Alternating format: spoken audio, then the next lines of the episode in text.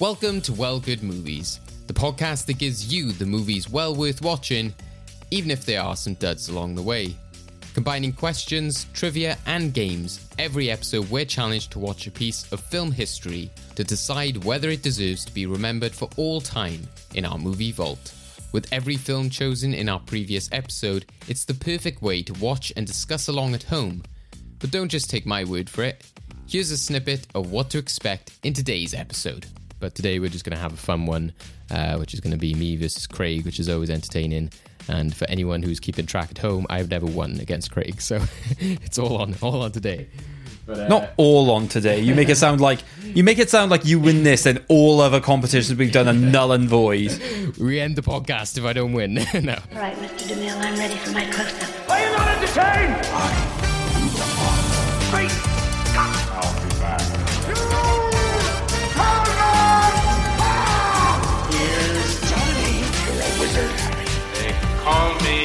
Mr. Tibbs.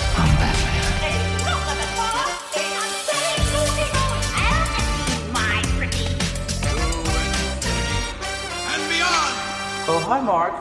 Well, good movies.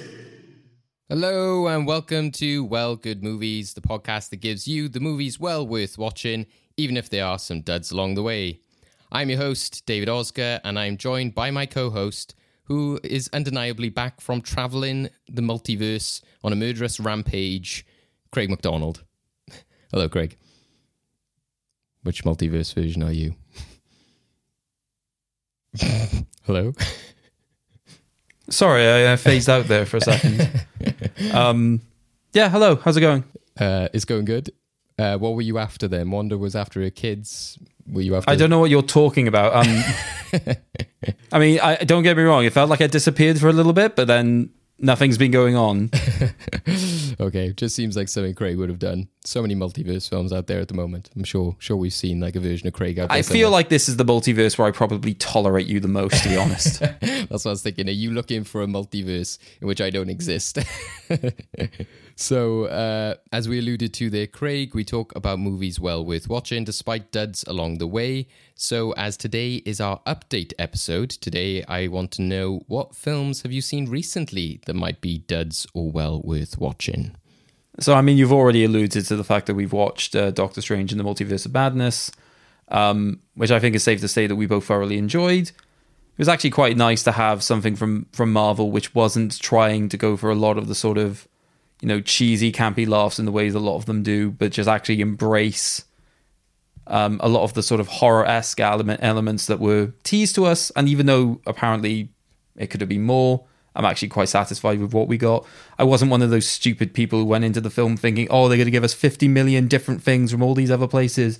So what they actually gave us, I was, was quite happy with. Yeah, that one is definitely for me kind of I came out of it like that was more the madness rather than the multiverse aspect, I think. It was it was mad, but it wasn't the multiverse film that people wanted, but I'm more on the side of like if you're going to give me cameos, I'm more on the side of breaking their necks and blowing their heads up rather than like, you know, them playing some sort of cheesy role in it. So I quite enjoyed it. You know, not a perfect Marvel film, but you know, has its problems, but definitely was a fun fun time. Yeah, absolutely. And uh, any well, any duds, or have you mainly enjoyed yourself at the cinema recently? I think it's been fine. I mean, I probably would have spoken about the main duds on a on a previous episode. One film that I did watch that I do need to sort of call attention to is the un- uh, the unbearable weight of massive talent, uh, featuring Nick Cage as Nick Cage.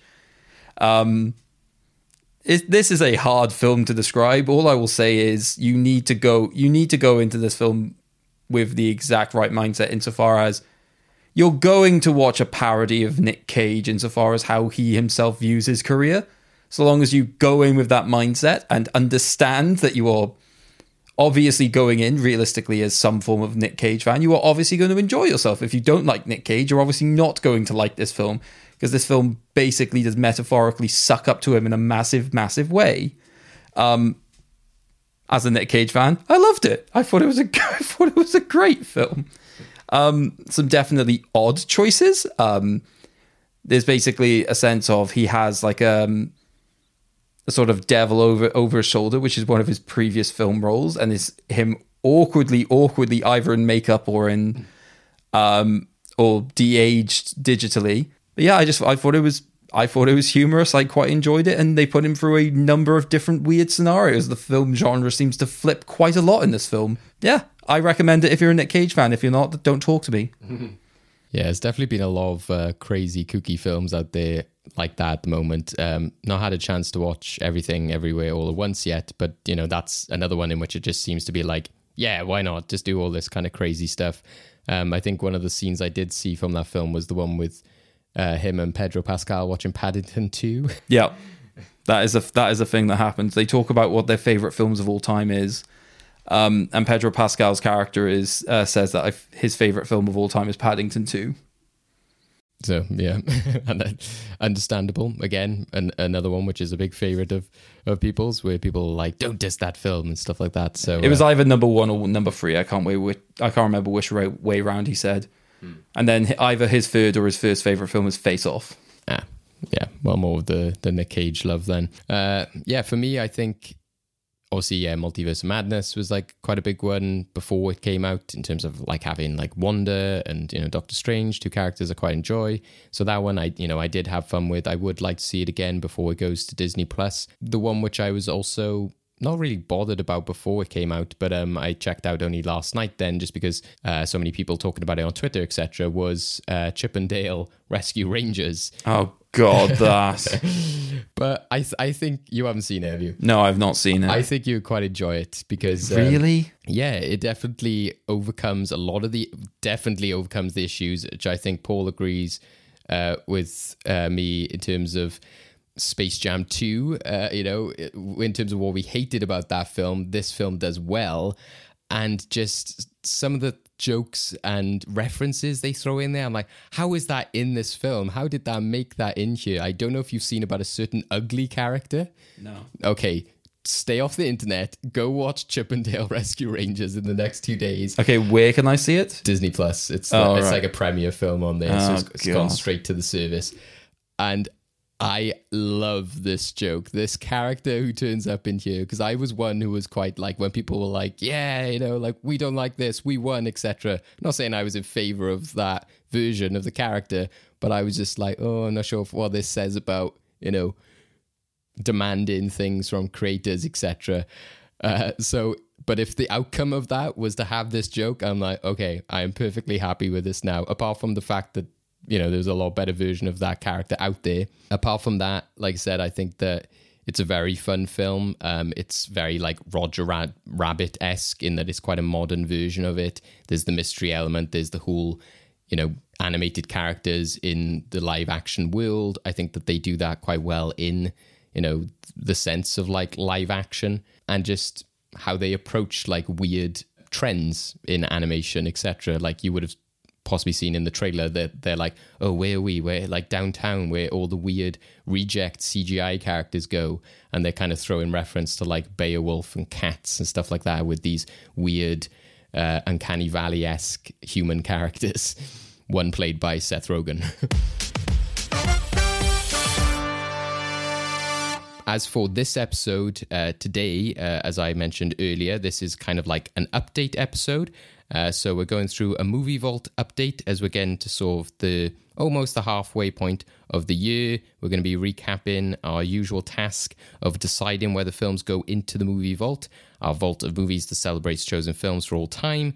Uh, so as we're coming up to that period in the year, uh, we thought we'd give everyone an update on the films. Uh, we previously had like our movie vault update uh, at the start of the new year, which so updated people about everything in the movie vault. So we thought we would just go through this run of films that we've done for the sort like last five, six months um, and see how the list overall is looking. Uh, so that means looking all the way back to something like The Room in January, and then you know forward to quite recently, where we talked about uh, Doctor Jekyll and Sister Hyde just two weeks ago. Uh, but we're not alone in uh, updating you and uh, recapping those films. Don't worry, it's not just me and Craig sort of recapping our thoughts on those. We are joined by our previous guest, writer and editor, Paul Klein. Hello, Paul. Hello, thank you for having me back. Thank you so much. Uh, no problem. Yeah, we had to get you back. It was a fun time talking about Snatch last time. Craig. Yeah, don't mention the euphemism. yeah, that that was a fun one. Obviously, an episode as well, which uh, you went with Craig's choice as well of Italian Job. So that led us down a fun route where we got to talk about that film. And thank you for being the only guest who has chosen one of our films throughout this entire run. But we're not we're not showing favoritism. That's not why we're, you're on today, Paul. Uh, you're obviously we know it is one hundred percent why I'm on. And, I, know, uh, I, I, know how to play host. I know how to get good bits. no, uh, we know you're you're definitely one of those who are like a great movie buff. So it's probably a lot of the things we've watched over the last few weeks. I'm like, well, Paul's probably seen this before, but if you've been watching along with us as well, I'm I'm sure you've had just as fun a time. Uh, but we talked there about you know what we've recently been watching in terms of duds and movies well worth watching. So, Paul, what what are some of the stuff you've enjoyed recently? Or Uh, not, well, in, or not all the- enjoyed all the, stuff equally. you, all the stuff you've mentioned, uh, obviously Doctor Strange, which I I think is top tier Marvel. Um, it's got it's got Sam Raimi's personality in it. You know, everyone.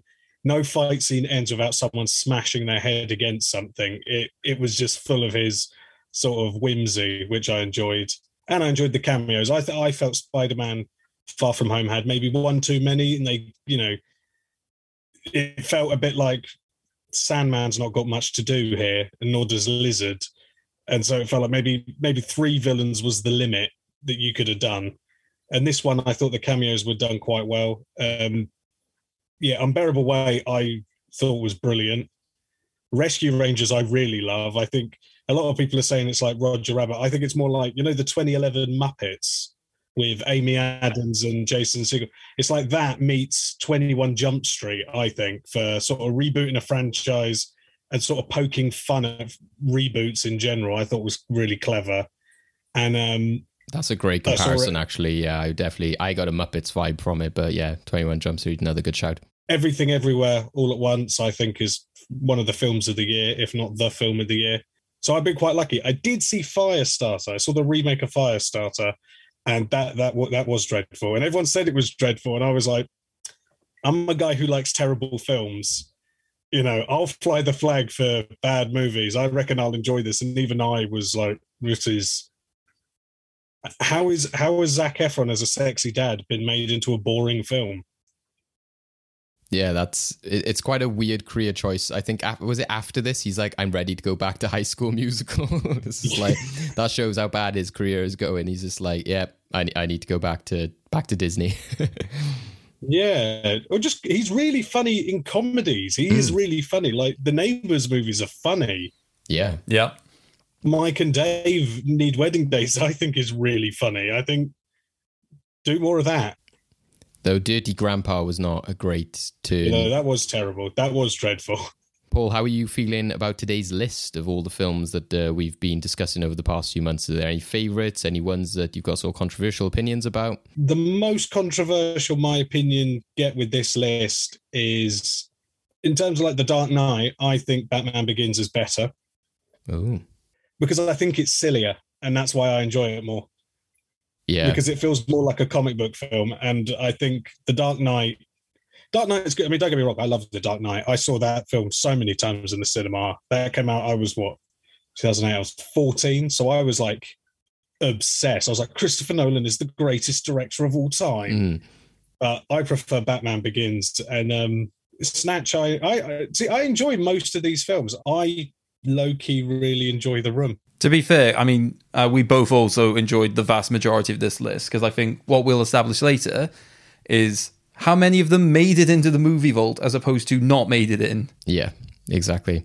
And you know, a lot of like big famous ones have come up because it's like, oh well, we need to talk about this if we're talking about anime or if we're talking about Guy Ritchie films, we need to talk about this one. So you know, there's a lot of like big films that have come up via this, but it's been you know really pleasant to kind of like revisit or see some like classics that we've never seen or some more modern ones in in the case of some of the animation stuff. So yeah, it's going to be going to be a fun discussion, recapping uh, all the films that we've been discussing. Uh, so you know, we're going to sort of talk about how how we feel about the run of films so far, uh, any highlights, uh, discussing what went into the movie vault, and you know maybe some stuff that we didn't get to talk about before.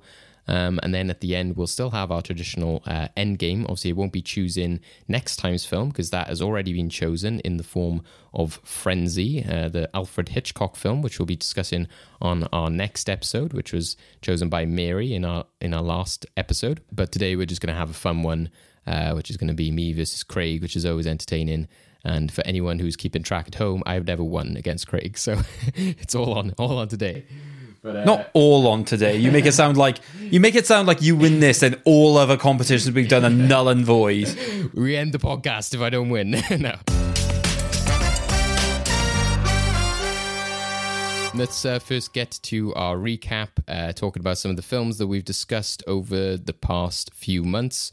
So, Craig, uh, how do you feel about the run of films so far? When we saw decided to go through this kind of format of so every episode leading to the next, what did you kind of expect? Does this stay to what you kind of expected? Have you had a better time than you thought, a worse time? Have you heard of that theory of just there is a reason why we need bad things to happen in our lives so that we can appreciate the good? Yeah, that's been this run of li- of films.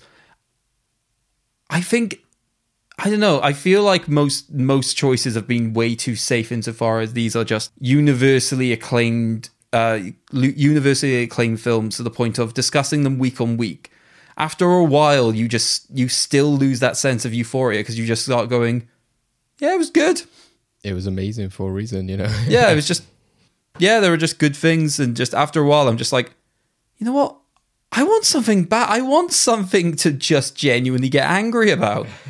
Honestly, this has just felt like a weird form of medication, and it's not the kind of good medication. It's that sort of, you know, sedative medication. Just after a while, I'm just I'm just here going, just trying to find something to just get, you know, get absolutely sort of passionate about. And there's only so much that you know positive passion can necessarily take you so far. So, for anyone who happens to be listening and is going to be a guest, if you want to suggest some like utterly, utterly garbage films, I'm ready. Come on, bring them on. Like I've had suggestions r- waiting, and then people have gone, "Yeah, that I'm, I'm not going to go with with this. I'm going to go with this." I think the closest we've obviously gotten is the last film that we discussed, which you can't even call it necessarily a bad film. It's just a film that sort of aged poorly, um, and also just conceptually is a bit odd. Yeah. But it's made in a very it's made in a like a very good way for the time. It's just that I'm sorry, Dr. Jekyll and Sister Hyde is a stupid concept. so you can only do so much with it until you just go, yeah, all right, we've made this the best that we can. We just have to accept that it's just not going to be seen for all time. It's not something you can necessarily call bad. It's just we didn't put it in. I think for for me on the flip side, I would say that I you know, and I kind of went in expecting the bad, you know, like, oh, we get to choose what they need to watch, and this make them suffer. And to go along with what Craig has said, I think I'm more on the side of like, I'm a bit more fascinated by some of the films which are like, they're almost great, or they're like, they're like a two star, two and a half. Like it, it should be good, but there's just so much missing from it. Or they have, like I said, problematic elements, um, or they looked like they were going to be amazing in the trailers. Kind, those kind of films I quite enjoy similar to Eternals, which I'm like, I'm a defender of this film. I like it because everything that I do think is strong about it is very strong, but I can also acknowledge that there's a lot wrong with it as well. Um, but I don't think it should be kind of like the Twitter style of like it's either terrible or really good, uh, which kind of goes against what, you know, obviously the, the dud or, you know, well worth watching. But hey. And you finally admit it. Every episode asking me, was this a dud or, or, or was this great? And just, um, we're part of the machine. We're a part of the machine. But uh, you know, that's where the discussion element comes into it. But I think, yeah, I, I do enjoy that kind of discussion. And yeah, it is right that you know sometimes when every film is like amazing, it's it's hard to sort of like pick them apart as much. But I did expect more people to be like, let's give them this to suffer from. And even though, like you said, give us some more like challenging films. I've never been like, oh, give us Birdemic and give us like, you know, some like crazy random language film because those again are very like, oh, they're just awful. They're terrible for a reason, or it's very hard to like sit through or like get any pleasure from.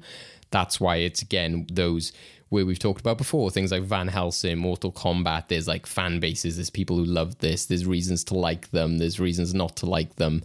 Um, I think those are sometimes the fun discussions. So, but I because I thought that we would get a lot of bad recommendations. I have enjoyed having a lot of these great films to talk about, especially after again last year where we had the likes of Space Jam 2, Venom, Let There Be Carnage. There was so much stuff that I watched last year which I was like, oh, this is so mediocre and terrible. I kind of now, you know, and things like Netflix films, which I was like, oh, this looks good. And then I watched it, I was like, oh, that's kind of just, you know, okay. So I, I have enjoyed having like a bit more quality recently um, and having some prestige films. But I think, like you said, rightfully transition into maybe some more interesting films in terms of quality, I think in, will be good. Paul, where do you come, not specifically about those films, but where do you come down on kind of like, you know, great masterpieces and controversial films. I suppose you've already alluded to it a bit with Dark Knight and uh, Eternals. Yeah, my my my kind of thing, like just when judging a film, is sometimes you know sometimes there's I always I, I like I differentiate between a film that I love and a film that I think is great because like I love Scooby Doo the movie. It is not a good film, but I love it and I will defend it with my life. I love Coyote Ugly. It's a bad film, but I love it. The Godfather is a great film. I don't know that I would watch it of an afternoon. Just go, oh, I fancy watching Godfather, Godfather Part Two. It's a heavy film, so mm. there's there's a good, you know, there are great films and there are bad films that are enjoyable, and I kind of have that thing of like, this film, you know, like it was like I Wonder Woman, uh, 1984. I really, I really do enjoy. It's problematic as sin. There's a lot of stuff in it where you're like, that's an issue, that's a problem, that's a problem. But the, the, I think when you get into like directors that are sort of the brand or uh, franchises as a whole, there is that thing of it either has to be the greatest film ever made or it's the worst thing ever. And it's like sometimes things are just average. Like, yeah, you know, sometimes a Star Wars film is just okay. Like with something like Star Wars, it's like varying quality is what Star Wars made its name in. Like, not all of not all of Lucas's stuff was a home run. And the same with like you know with Marvel, where it's like, oh, is this going to be the moment where the bubble bursts? It's like Eternals is is fine. It should have been a mini series, and Falcon should have been a movie. But it's fine. Black Widow is fine. I, you know, it's enjoyable. People are like, it's dreadful. It's not dreadful. It's just okay, and that's okay. That's my sort of philosophy on it. You know, sometimes a Christopher Nolan film is just okay. Yeah, I think some people try to get you know get too caught up in maybe not so much Spielberg, maybe back in the day of like you know home run after home run, but you know Quentin Tarantino, who's very selective and got these like you know small selection of films that he makes. But when you're going to get directors that like Patty Jenkins, etc., which come onto these big projects, as we mentioned before, people like Taika Waititi, there's going to have to be some sacrifices of like vision. Or if they do go all in with their vision, then you come out with something quite jarring sometimes. So that's why, again, with something like uh, like a Tim Burton film or like with Wonder Woman 1984, sometimes I'll watch them and be like, yes, I can see why somebody wouldn't enjoy this or why it's a bit uh, problematic. But I'm like, but I wouldn't want to lose those things that are so strong for what would make it a, a, a better film, you know, like because same with Multiverse of Madness. I'm like, well, if you then made it a more conventional audience pleasing film, then you're going to lose everything that's kind of so original and unique about it. You know, it's the same with something like the Avatar, you know, Avatar films. You know, they're very made, very much made for like mass appeal, like kind of give very generic story, big visuals, easy to understand story. You know, so then you know you can be like yeah it looks great and you know it's it's a very easy to enjoy film but it just means that it's just fun popcorn kind of stuff. Whereas then when you get your more so like risky projects in which people come away and be like, oh, I don't like how that character did this. This was a bit too violent for me. This turned this. And it's like, well, that's where it's going to come down to people who are like, this is my jam. This is not my jam, you know. And I think that's why, again, this franchise stuff can be fine in that sense that you can be even somebody who watches some of the DC films and could actually go, I'm more of a Wonder Woman 1984 type of Wonder Woman fan, and or you could have more of a I'm Wonder Woman the first film kind of fan because I think there's a bit of Snyder influence on that first film. Whereas like Patty Jenkins said with 1984, she kind of wanted to bring in the more kind of Wonder Woman doesn't use weapons kind of element to the character. It depends how you view that character. And for a character who's existed for so long, there's going to be different interpretations of them. The same with Superman.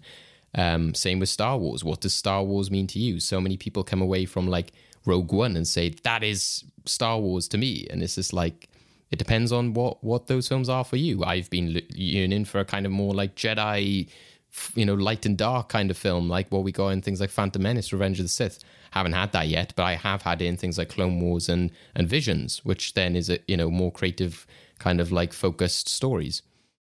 Yeah, and it's also that kind of thing. Like you kind of have to take stuff for what it is as well. I think I think the problem with you know something like like Wonder Woman eighty four is that I think people were expect people expected a modern superhero film, and what Jenkins did was she was like, well, it's set in the eighties. I've made I've made an 80s superhero film. And if you look at like Superman 2 or Superman 3, they're really they're really silly. They're really like Superman 3's got like Richard Pryor doing slapstick comedy. And then you watch this and you're like, this is filled with slapstick. It's like clearly that's what she's gone. I want to make a film from the 80s. And it's the same with the Burton Batmans as well. They're very much like they're not great Batman films, but they're very good weird Tim Burton films. But if you if you're a diehard comic obsessive, that's like if Batman's like your hero, you're going to hate those films because he's just killing people left, right, and center. He's nuts. It's a weird Tim Burton goth movie, and Batman kind of secondary. And so it's kind of that thing of you know, same with like the Last Jedi. You know, Rian Johnson was like, "I'm going to subvert expectations," and a lot of people like, "We don't we don't want expectations subverted. We want all the bits that we like played out again. But then I sort of think, may as well take a risk. You might as well swing for the fences, and if it doesn't land properly, then you know, then it doesn't. I mean, I, I still think a bit, a bit like um, you know, one of the films we have here, Sherlock Holmes. Doing a sort of geezer reboot of Sherlock Holmes seems like such a risky idea, and you're like, yeah, but you just go along with it because it's fun. Yeah. Yeah, because then it just gives you that, like, you know, smorgasbord of different versions, isn't it? Like, you know, if you don't want the same type of character, you know, same type of film for this, these characters each time, you know, it's like, oh, what if, you know, this character was like this? What if it was set in this period, etc. It's it's a fun way of doing it, and I think that's what will be interesting in the future, especially when we're talking about the movie vault. Is like, well, this is a great, you know, Sam Raimi, Tim Burton film, but then does that mean that it should be remembered in that sense, even if people didn't enjoy it as much or it's more of a problematic film? I think quite a lot of these films are, you know, they're known for being just so like famous for their genre and for what they did in terms of like breaking the mold, etc., but not so much like this has got the fingerprints, apart from maybe Snatch, of like their director all all over it. Um, but they are very kind of like important for their kind of genres and those sections of the industry. Craig, was there any kind of like specific highlights from the run that uh, you sort of look back on fondly? I mean, I'm still, I'm still in awe of a town called Panic just because of just an absolute sheer contrast to everything that we were, you know, looking at at the time. We had a lot of films that, you know, structurally made sense and were just made like that, and then you have this weird stop motion French piece of just we don't care what the narrative is. We're just going to throw everything we have. We just don't care. It's just going to be manic and fun. And I'm still in love with that film, and it just broke things up for me in a way that just make gave me a sort of childlike enthusiasm again yeah, I was going to say the highlight for me as well is just even that animation era. Even though Akira is again one of those films we were saying, which you know, of, of course it has to go in. It's this masterpiece of anime. But I did really enjoy so like revisiting that film because you know I came kind of late to Akira. I kind of rewatched that during the pandemic when they were talking about the 4K re-release and everything like that. So again, to rewatch it again uh, a short time after experiencing it for the first time last time, and because it's such a like heavy film in terms of like its themes and the kind of animation style, I was like, oh, I'm I'm able to kind of appreciate a lot more of the nuances within this and kind of really respect why it's it's such a massive film. I think, like we said before, there's a lot of famous films that you get in the past which you kind of look at and kind of rewatch afterwards. Something like say Top Gun now, which is like going to have Top Gun Maverick come out, in which you watch the original, uh, you're like, yeah, you know, I can see why that's famous. You know, I, I see why everyone likes it. There's a lot of famous films like that, and you kind of come away kind of like that hasn't like influenced me or changed me personally, but I can just see why it's it's it's good. Or I can't find much fault with it, but it, it's not my jam, as we were saying before.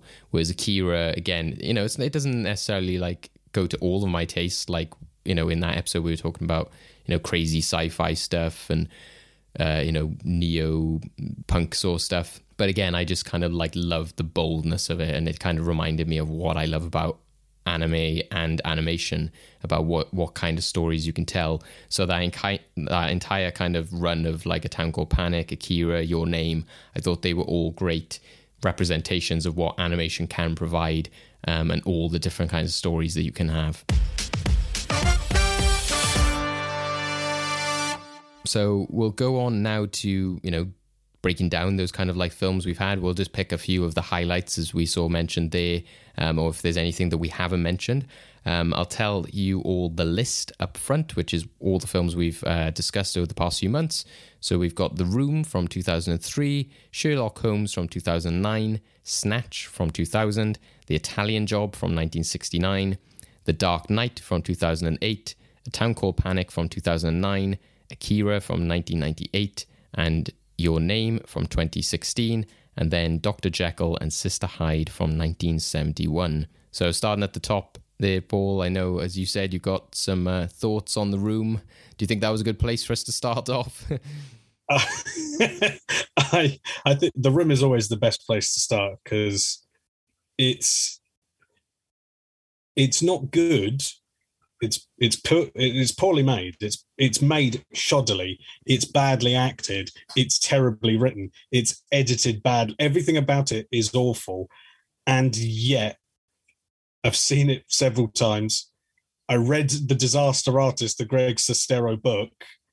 I saw, you know, the the film of the Disaster Artist, and I, I don't believe Tommy Wiseau's thing where he's like, "Oh, it was always meant to be a comedy." It's like, no, it wasn't. No, it wasn't. It's the same thing as you know, Shyamalan says it about um the Happening. He was like, "No, it was always meant to be an over the top comedy." That's all. It's like, no, it wasn't. No, Mm, you have never indicated that you were a comic director.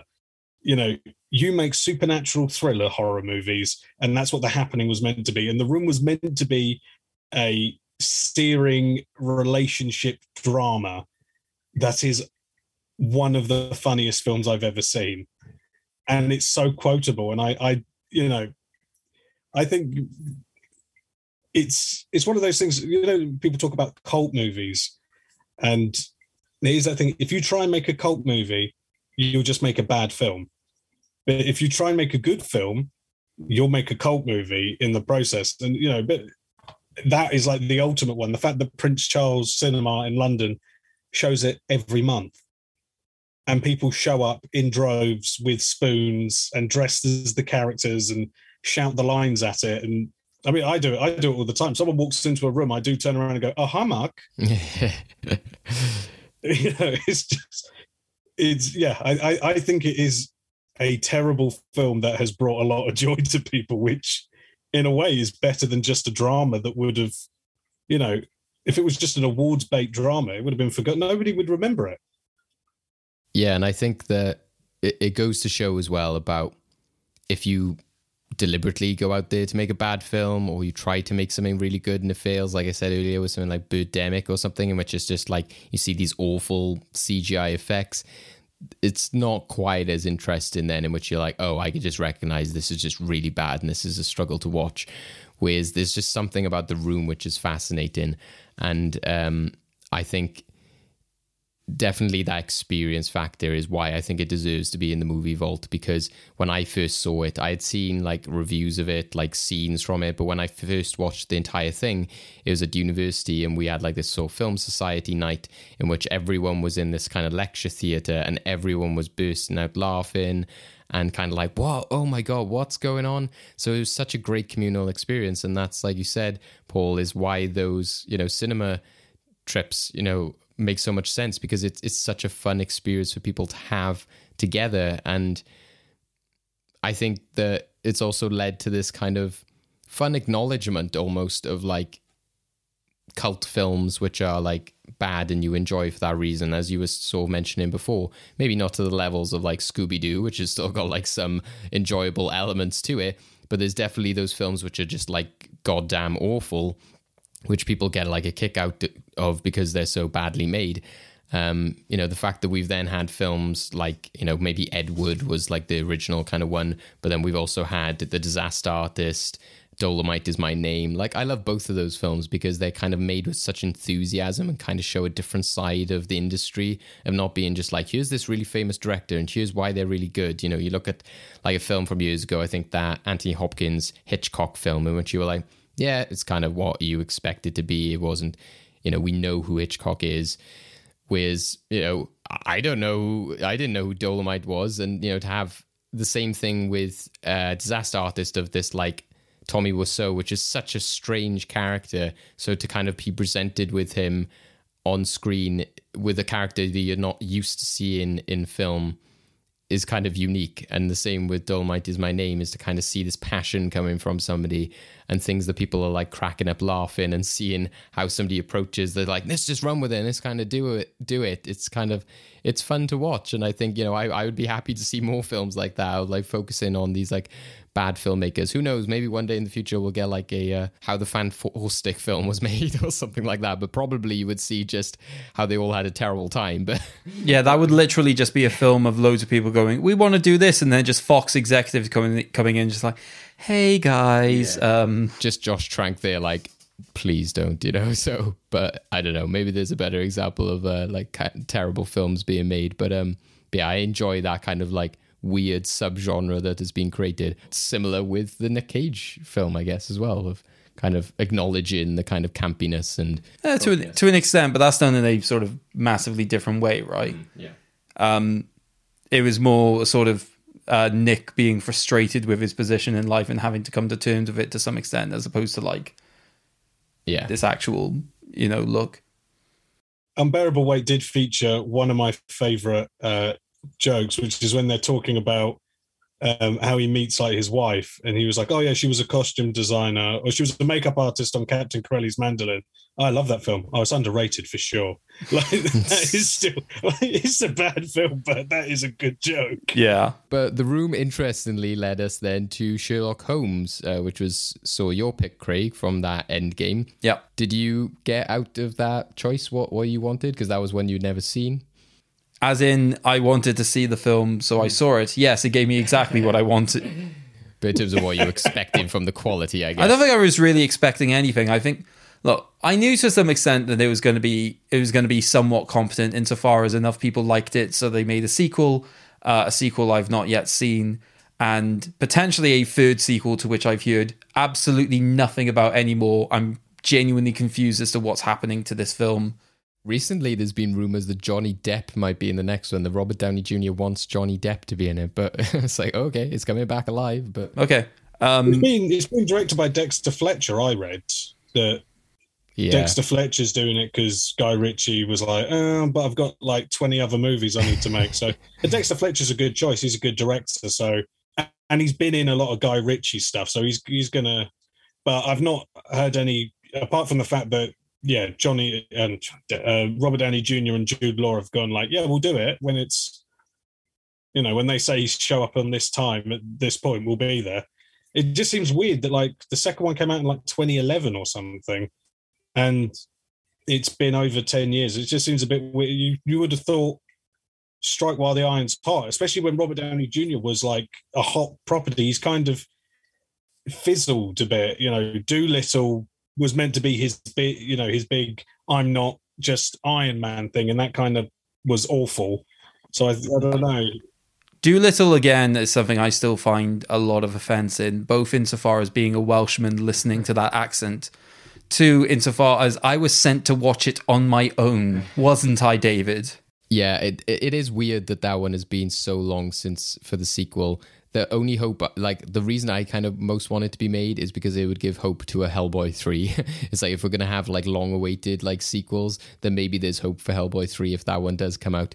Maybe not the same sort like financial success the studios would see it as maybe for the Sherlock films compared to those Hellboy films, but we can always live in hope of like long awaited uh, sequels after many years. But it also is interesting how that Sherlock Holmes led us down this kind of route of we even circled back to it almost with Dr. Jekyll and Sister Hyde of these kind of like gritty crime related films. Oh, this is going to be a stretch. You connecting those two films? Well, no, but I mean in terms of like you know we had Snatch, we had Italian Job, we had Dark Knight, and then so somewhat then Dr. Jekyll and Sister Hyde was still circling back to that kind of like era and everything like that as well. And now no, it wasn't. well, we're, we're going to Frenzy next as well, so we are still back on that you know that road of like you know crime thrillers, these kind of directors.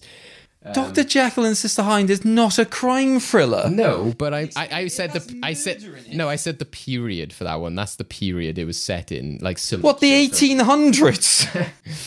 It's it's period. To be fair, Sherlock Holmes has more in common with um, the Dark Knight in that yeah. that Sherlock Holmes feels like a very Batman Begins react. You know, that that era where everyone went, "Hey, that Batman Begins was good. Can we do a dark, gritty reboot?" You know, With weird Royale." gadgets, yeah. and and Sherlock Holmes felt like yeah, Sherlock Holmes Begins sort of thing. So it- yeah, and then it kind of ties into the Dark Knight and things like that. Yeah, that I will give you. I agree with that interpretation. Right? If the conversation was we had a we, we had a sort of uh, like linear sort of uh, crime gritty esque going from uh, Sherlock Holmes and ending at Dark Knight, I would have not ranted. But what I mean is, like, we're not talking about next week, like next time, like some weird sci-fi film, or like we're like in talking about like fantasy or anything. We're still back to those kind of like crime films. I just Sure. find interesting. And again, if that any future guests are listening, can you can you break the genre a little bit? Craig wanted to get off the Guy Ritchie train, okay, but um, Well, yeah, insofar as people were just going, oh, we've had one Guy Ritchie film, let's go into another. It's like, yeah, can we not have that for every week? Because otherwise, it's literally just, hello and welcome to Well Guy Ritchie movies. But yeah, Paul, you said you had some thoughts on Sherlock Holmes as well. What what do you think of that as a kind of like it's an interesting entry. That's probably the one which I disagreed with most of going into the movie vault actually. But um but yeah, I, I I think it, it it was definitely fun in the sense of like setting this trajectory of having some more random films thrown in there. I I I really I really liked it. I didn't expect to. I thought I thought I I enjoy it. That first one, you can kind of feel like it it does suffer from setting up like their version of Sherlock Holmes. So it's like we have to introduce you know our version of Victorian London. We have to so the villain, as good as Mark Strong is as as uh, Blackwood, uh, you do feel like oh, you're not as strong you're not as strong a villain as you know that you get like in the second one with Moriarty, where you're like, oh, this is a confident.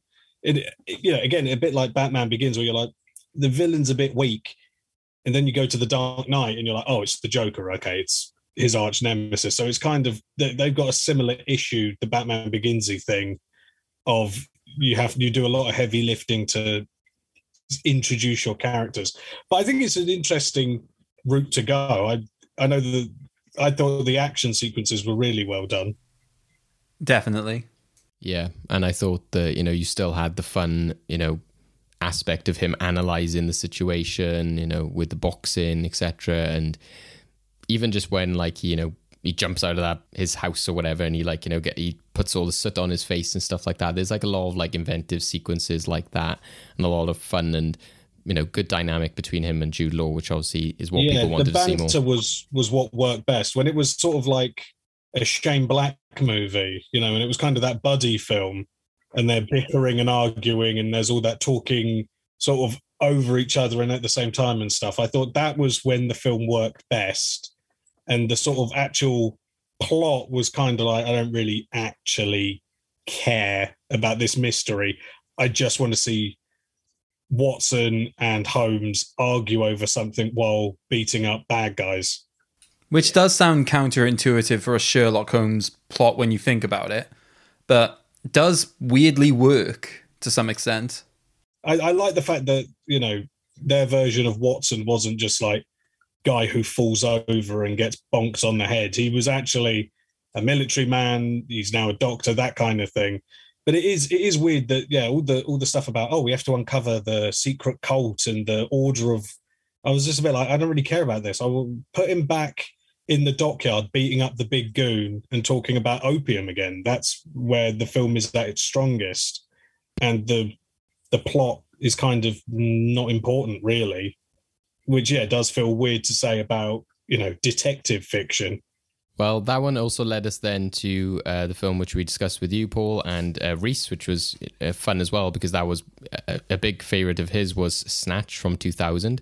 Um, again, I think another sort of deserving entry to the the vault because we just said it was one of those films in which like oh we have to put it in because of its legacy.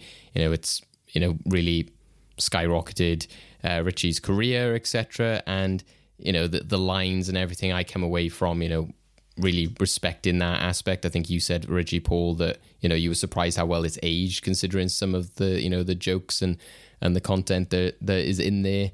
Um, I guess that one obviously we've you know we've already discussed, and when we said about highlights, it wasn't particularly in the highlights because I guess it was one of those of like you know we have to acknowledge about how how famous and how well done this film uh, was done. Maybe not so much for Craig, he didn't enjoy it as, as much, but um, I was just skeptical about how I should view certain things. That's all. Yeah, I mean, it's still not going to be a film that I probably will ever revisit unless prompted. But I couldn't really argue with you guys about any of the things you were necessarily saying. Yeah, nor could I be bothered to one of those of like it, it wasn't my jam kind of thing as we were saying before i was really happy like with what we got then after that as we mentioned earlier the italian job from 1969 because for me you know i kind of this film has always kind of been there whether i've always like kind of like watched it fully through but you know i know watching it with my dad etc and what I really loved about rewatching this again was every time I've watched it, I've kind of like been like, oh, this is really good. You know, this is really enjoyable. You can see why it's so good. And rewatching it this time, I was like, you know what? This would go into one of my like top lists or something. I think this, not sure about like top 10 or something, but this is really a favorite. I think that's what really stuck with me after watching it is that that film was still like in my head for quite a while afterwards. Just all the scenes is so like iconic, like, you know, the funeral parts when they're racing through the city, etc., uh, the characters, etc. You know, I think it's just really iconic and i really love talking about that film and, and revisiting it again. I think that in some ways it is kind of not talked about enough i think the italian job. And um, i think it's kind of surprising so many people go oh the mark Wahlberg one? I'm like what? Like what, what are you on about? This I, i'm surprised that the legacy sometimes is that people only talk about the new one.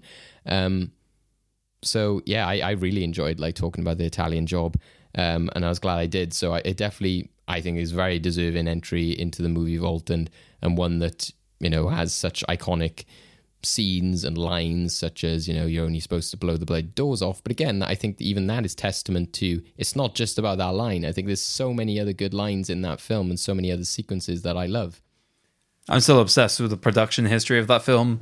it's it is the most fun I've ever had writing a VHS corner. So, Paul, I'm not sure if you uh, heard, but my favorite fact about the film was that uh, in order to get gridlock scenes, in order uh, to basically show how they've sort of you know halted the city so they could just drive through and uh, heist, they did ask city officials if they could shut down the traffic lights, and the city officials said no. So in the end, the actual mafia um, shut off roads for them um, and they actually, yeah, they paid the mafia. So basically, anytime I have to argue about, um, you know, mafia solving for where the state fails, I'm using that as an example. That I did, I didn't know that. I knew.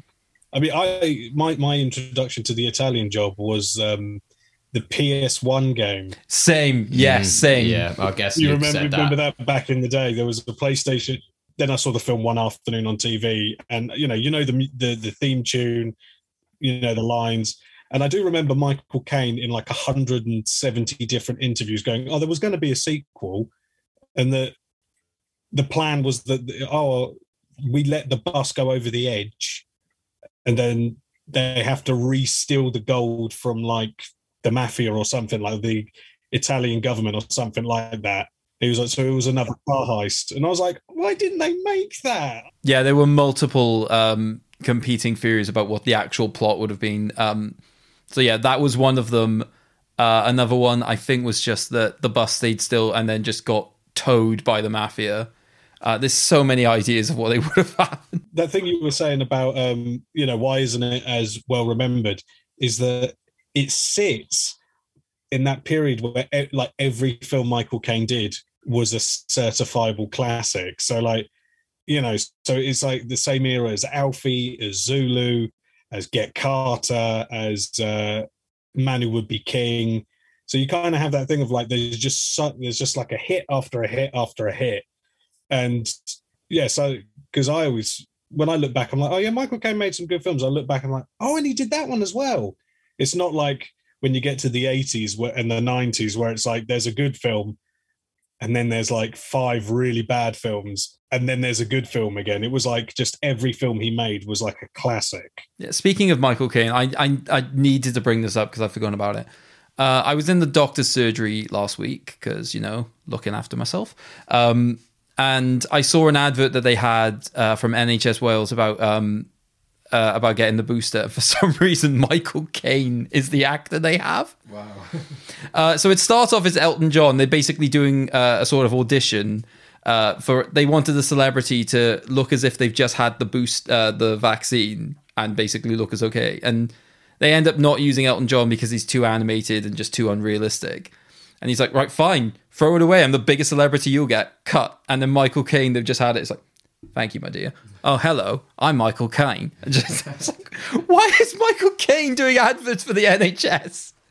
couldn't couldn't have gotten uh, like a welsh person to do it tom jones Oh no, I don't think it was. I, I might have accidentally said NHS Wales when I meant NHS, Oh. but uh, but like yeah, just for some reason they got both Elton John and then Oh. just a short short Michael Caine. Oh don't worry just get the jab it's all right guys don't worry Yeah, I think when I was like editing that, I was getting a lot of Michael Caine suggested videos on YouTube and etc. Where I was like searching the trailer and things like that. And I think there's that interview from like uh, Parkinson where he said like, is it where he does his own sort of like impression where he talks about the birthday Yeah. cards, like when people open birthday cards, he's like, "Hello, this is Michael Caine," and all this. And he's like, when he hears that, he's just like, "Where's this come from?" But the bit that absolutely cracked me up when I was also editing the uh, Italian Job episode was our guest Luke talks about the PS1 game as well, and he said that you know what made him laugh about it was that the person who's like playing uh, Michael Caine's character, you know, clearly is not Michael Caine, and they've just it sounds like they've just got like any voice actor or anybody down the road or something to like voice them and just do a typical Michael Caine impression.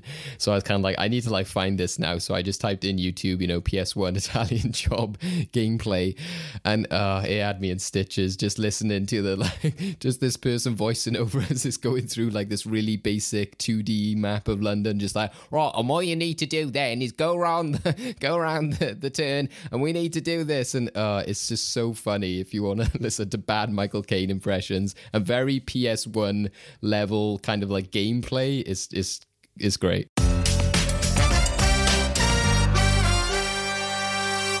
Yeah, that led us then, interestingly, another kind of like sharp turn, I suppose, as we were talking about, you know, as we'll get on to with Town Called Panic. But uh, yeah, we went then to The Dark Knight, uh, mainly with the Michael Caine uh, link there. And it was kind of timely as well because that's when uh, The Batman had just come out as well. So, uh, Paul, you've already mentioned that you you know your kind of thoughts on it maybe a bit controversial in terms of batman begins i'm kind of glad you said that as well because it was such an episode in which we were kind of like oh it's it's this kind of like famous this big comic book movie that everyone needs to love and you know i've always kind of like i watched it first and was like yeah that's amazing second watch i was like mm, i'm not sure if i do love it just as much and i think that is what you know the the struggle i have with it is not seeing it as a batman film but a Joker film or a Christopher Nolan film.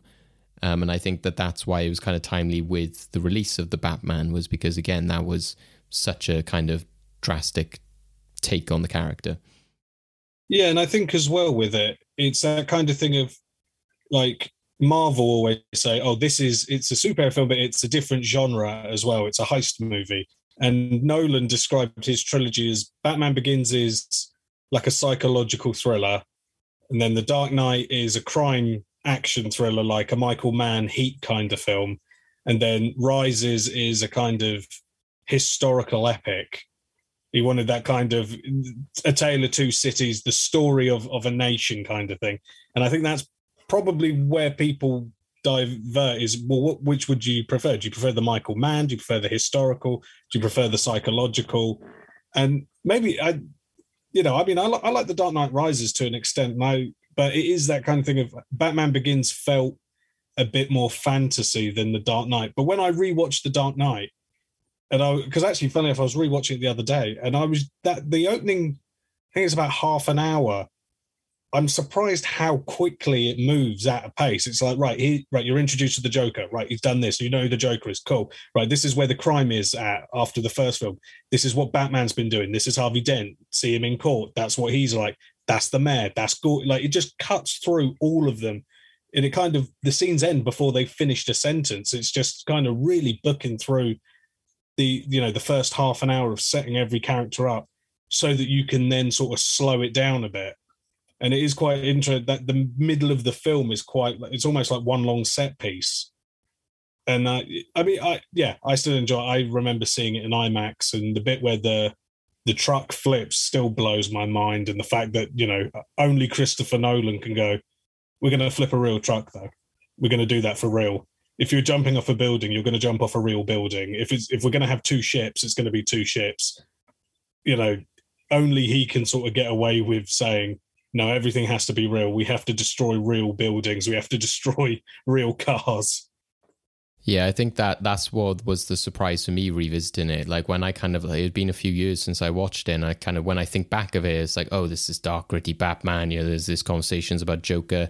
And then when I was rewatching, I was like, wow, I forgot how Mad Max esque it is in the sense that it's just this constant kind of like, you know, action set piece almost. They're just like one to the other to the other. Like the bit you were talking about where you were saying about how things like almost end before you know quite quickly. The one that sticks out in my mind is when like the joker breaks up that party and he shoves you know rachel uh, off like the roof. And then like when batman goes to save her and everything and then when it goes to like the next scene or something i was like wait what, wait what happened to joker? What what what happened with the party? I remember sort of thinking have i missed something here um, but yeah, I think that that to me was why the takeaway was like, oh, its strength in is what it is, as this kind of like massive thriller set piece. You know, the hospital one is one that always gets me. I think that's the one that maybe blows my mind the most is when you see him walking away from that. It is his film, and it's you know, I know that a lot of those kind of movies, the villains win out, and actually, the, I think maybe the thing I like about Batman Begins is it's one of the first superhero films where the villains didn't upstage the hero.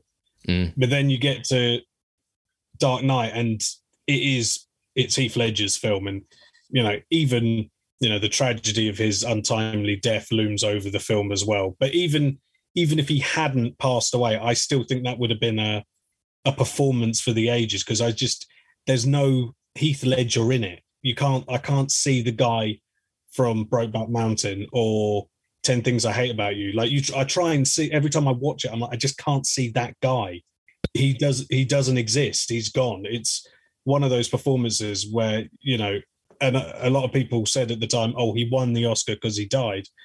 And to be honest with you i think he would have won anyway. I think the academy did genuinely want to give the dark knight something like not just a technical award but they wanted to give it a you know quote unquote legitimate award you know one of the big ones. What i will say is you can definitely see where where the batman has tried to take a handful of potential elements. There are elements where, especially with the way in which the Riddler presented himself, um, and I've made jokes about this before with regards to you know appearing on the sort of the camera and the, the TV screens, etc. He definitely tries to replicate to some extent the horror of like the Heath Ledger sort of yeah. video death scene, but probably takes it a bit too far. Insofar as I made so many jokes about the eyes wide open, just going in diagonally on the screen, insofar as I see Dark Knight as a Joker film and I see the Batman as a bat as a Batman film, um, that's why I think it's quite easy for me to just enjoy them both completely separately, right? The Batman is just actually a detective film, which is something very few Batman films have actually been. Yeah. Whereas The Dark Knight, as much as they want to claim it's the sort of crime thriller, I think does go a little bit more into sort of like uh, social social theory and try to execute those ways in ways that the other two films in the genre. It's a bit more cops and robbers. Yeah, it's a bit more. I do the crime and then you chase me down the street kind of thing, as opposed to yeah, the whole I've got to uncover this clue. This clue leads to that clue, and yeah, that yeah, they are very they are very different takes on the character, and I think both work depending on what you want. If you want a crime movie, or if you want yeah like a horror film with sequences that you know I'm, I watch lots of weird, horrible, scary films, and even I was going, God, this is for a film aimed at essentially at children. You know, I know it was 15 in the UK, but you know the toys are aimed at children. I was a bit like, I don't know how they're going to feel about a man having a carpet tacker cleaved into his skull because I even I was like, oh god, this is horrible stuff. Yeah.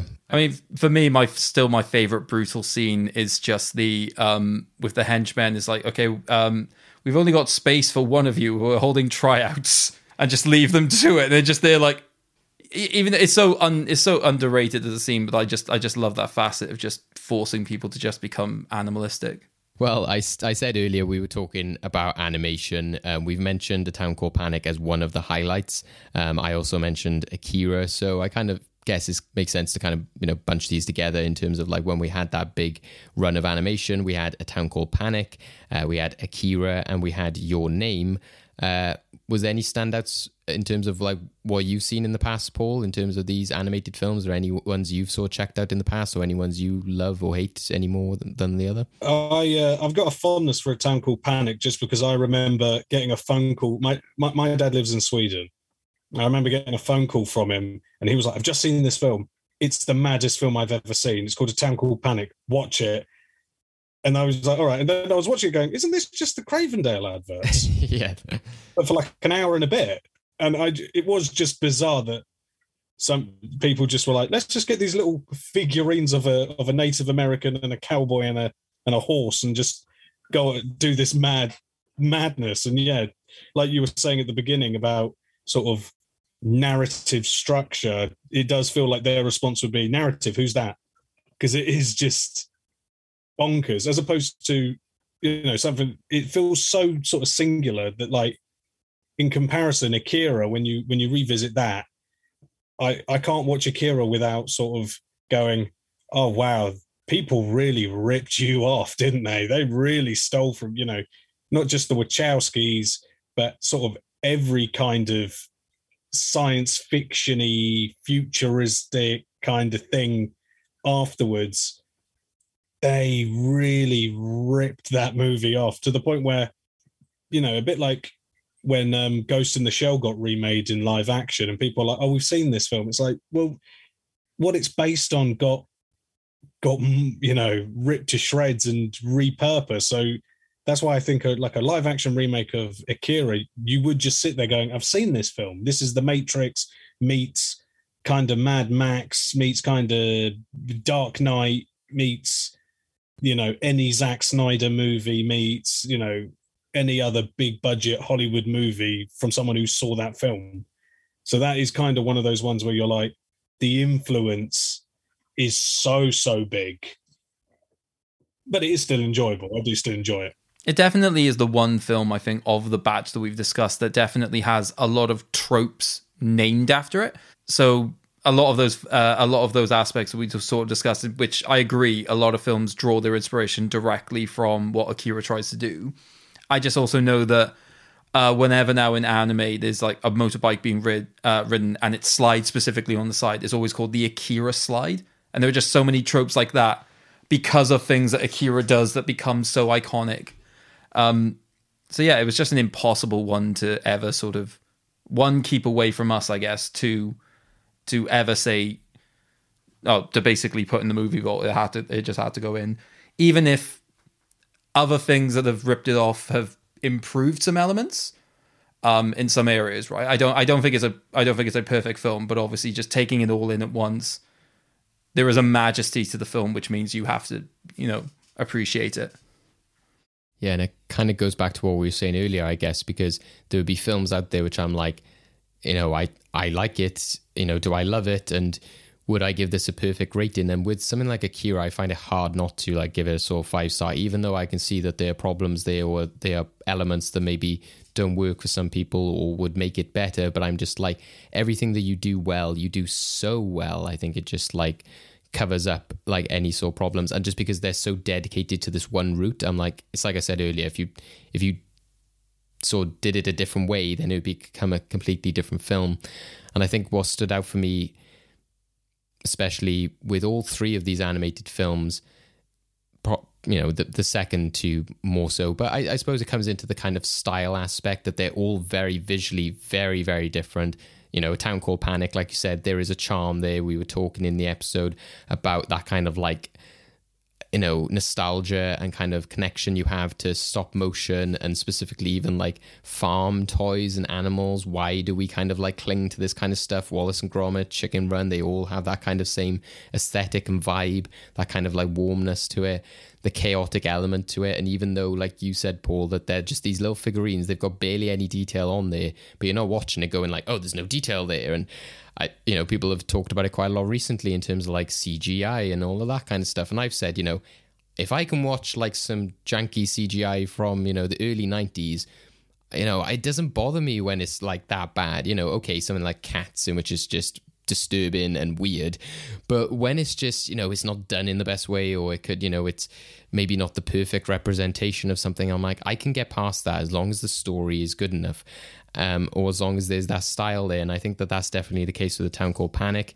Akira, complete opposite, you know, so detailed, so much put into it, you know, a real passion project. And like Craig said, I'm glad that we talked about it because ultimately then when we're talking about influences of things like matrix and all of these science fiction films we've already talked about what has kind of inspired it because it's so inspirational. And also like its music i think you know that the music from that is so iconic and is so unique um, and different. And that was a big part of your name which is completely different type of music. Um, but it goes to show what a big thing music is. I think all the other films we talked about i wouldn't say that like and maybe apart from the Dark Knight, the soundtrack is a big part of the film. Oh, but what about The Room? the Room soundtrack is iconic for different reasons. Yeah, I know. Um, but yeah, I think that the, these animated films as well show the power of like combining all of those visual and audio elements together, especially with Your Name, which has such strikingly beautiful imagery, which, unlike Akira, which goes for the very grotesque, kind of like gritty, dark visuals. You know, your name goes for those very like bright uh, works of art kind of like visuals. It's also that kind of thing where you have, you know, the whole thing about animation. I know that there was a lot of upset at the Oscars where they made jokes about animation being for kids. sorry, sorry, sorry. Carry on, Paul. Sorry, I'll explain later. Okay. But it is that kind of thing of, and and I remember um, watching something about The Incredibles and Brad Bird going on some massive rant about how animation isn't a genre.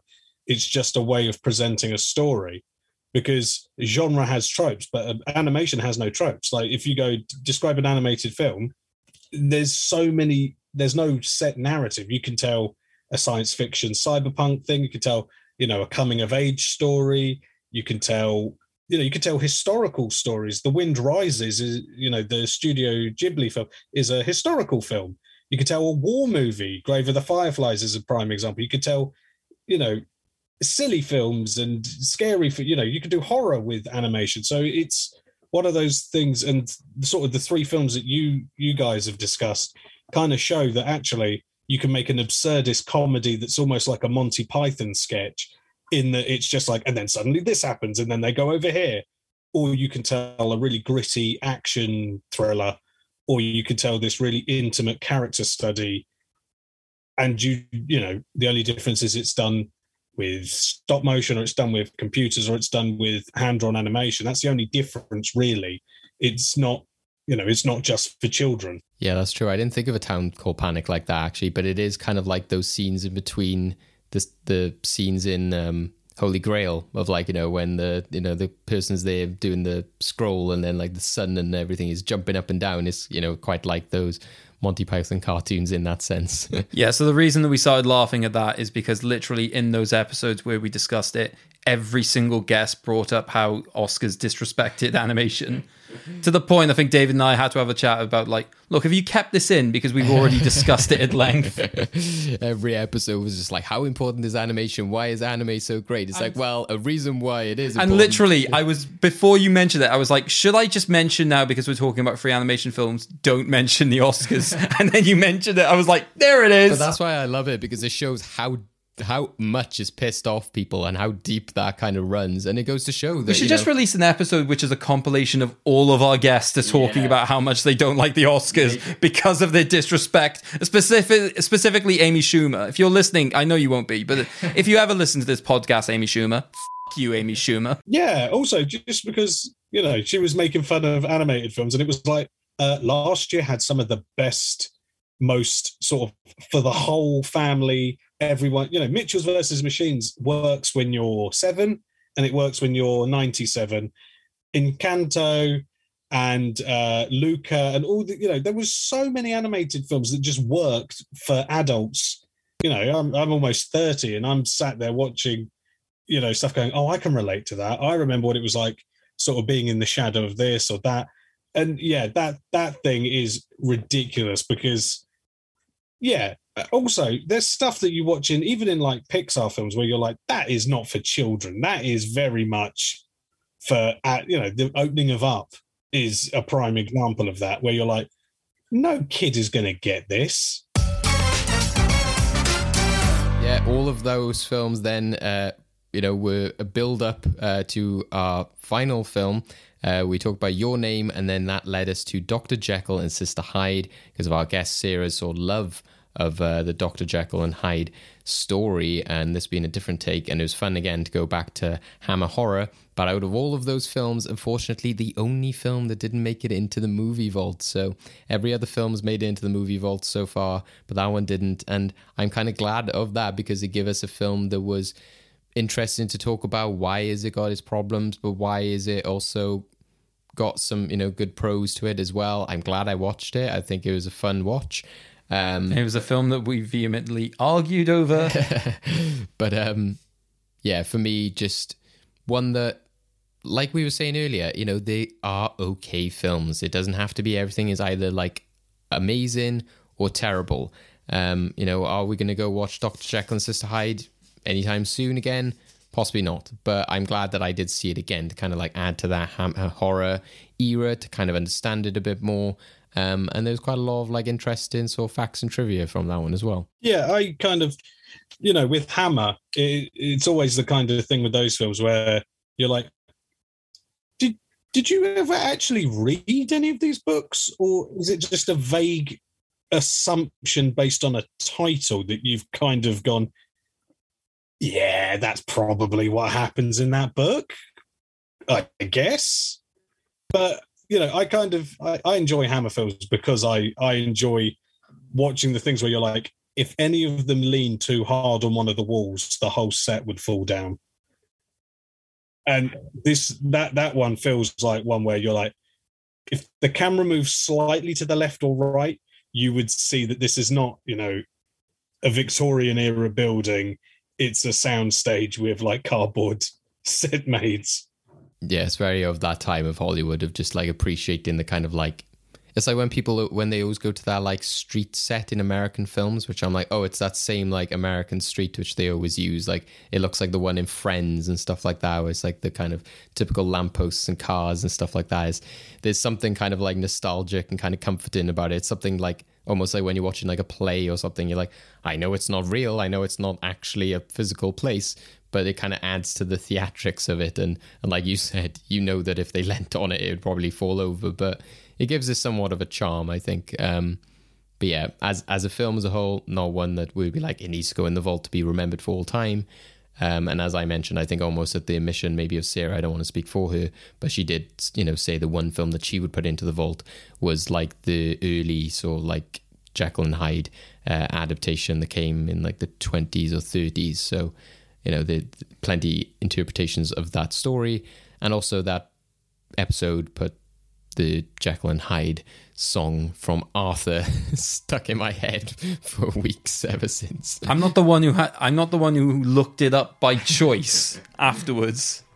I mentioned its existence. You then went and did the further research. Kind of had to. but yeah, that uh, rounds up our sort of recap of uh, all of the films that we've discussed recently. So for those keeping track at home, uh, into the movie vault so far this year has been The Room, Sherlock Holmes, Snatch, The Italian Job, The Dark Knight, A Town Called Panic, Akira, and Your Name. So those are all in the movie vault, all with different reasons for why they've been remembered. A lot of ones we've saw like covered there. Uh, and yeah, we look forward to discussing some more films in the future, discussing you know whether they should go into our movie vault, seeing what comes along on our little train of movies of how one connects to the other. Uh, we look forward to how we get there, and we've got plenty of fun sort of diversions we'll make along the way. Obviously, we're going to have things like Halloween, in which we're going to discuss sort of like horror stuff. I'm sure in the summer there'll be some kind of like more blockbustery kind of stuff. Christmas at the end of the year, so yeah, it's going to be going to be fun to see all the different directions that we take. But now we, as I mentioned earlier, we do have still an end game, which gives us a little challenge for myself and Craig.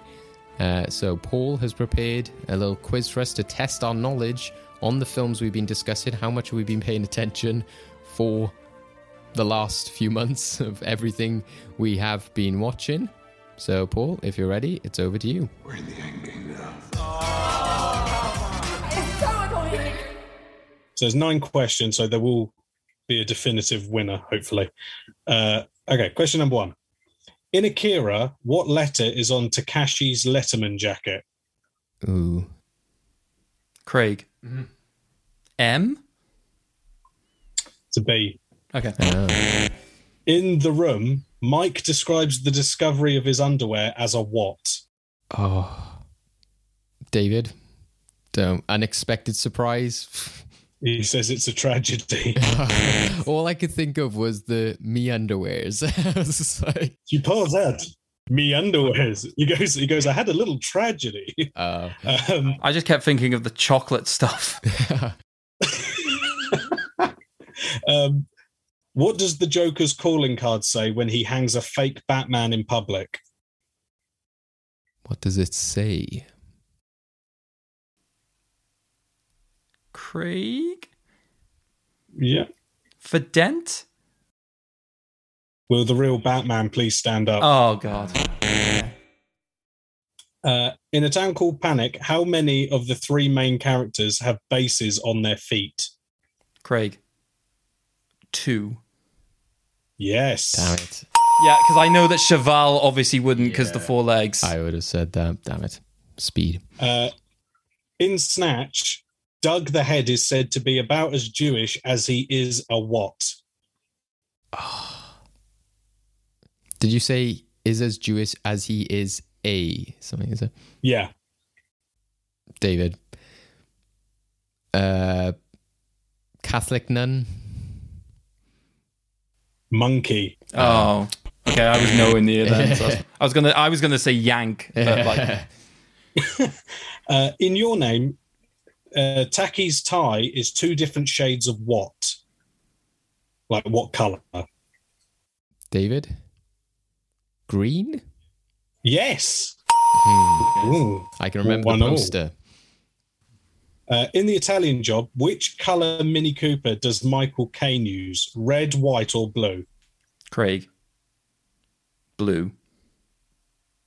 Red. Ah, I would have said red. Uh, in Sherlock Holmes, whenever Lord Blackwood appears, he is often accompanied by which animal? Mm, David. A crow. Yes. Oh yes. Uh, final question. This Okay. might be the first time you win. Good. Uh, on the Gotham City Police Board of possible Batman suspects, the pictures are Bigfoot, Elvis Presley, and who? Can you repeat the question? Yeah, on the Gotham City Police Board of possible Batman suspects, the pictures are of Bigfoot, Elvis, and who? David. Uh, Superman. Lincoln. Uh, random. But still, with with two with two right, you are the winner. Yay! not a not the most respectable of scores, but yeah. Still, people have won on less. I think. yeah, they have. I think Luke Yeah, got like li- one right. hey. Awesome. right. Well, I have that at least under my belt. I have won an end game against Craig, and also I can probably go into ones in which I'm against the guests a bit more respectfully now after losing the past few. Uh, so, yeah, thank you, Paul. Some great trivia questions there. Definitely challenged us. And uh, thank you for joining us for this episode talking all about uh, the last slew of films that we've had. Uh, for everyone at home, as we mentioned in our last episode, uh, we've had a little bit of a break uh, to give you this update, uh, this little bonus episode. But next time we'll be talking about Frenzy, the Alfred Hitchcock film from 1972, uh, which is kind of tied into the kind of horrific kind of acts that take place in uh, Dr. Jekyll and Sister Hyde, and also have some dodgy kind of gender representations as uh, mentioned by Mary in that one. So that should be interesting to go through. So uh, yeah, we'll be talking about that in the next episode. If you want to join the conversation, then go check out Frenzy in the meantime.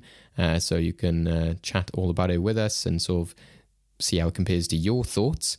Um, but yeah, Paul, thank you again for joining us. Uh, can you tell the Thank people? Thank you for having me back. no problem. We'll we'll definitely have you back for an actual film choice again as well. That'll Yeah, be a fun one. probably probably not as an end game host again. Um, we'll see. yeah, yeah, we will, we will. so, Put uh, me in the end game so that I can show just how little I remember about things when I've not vigorously watched them and looked things up so that I can think of questions.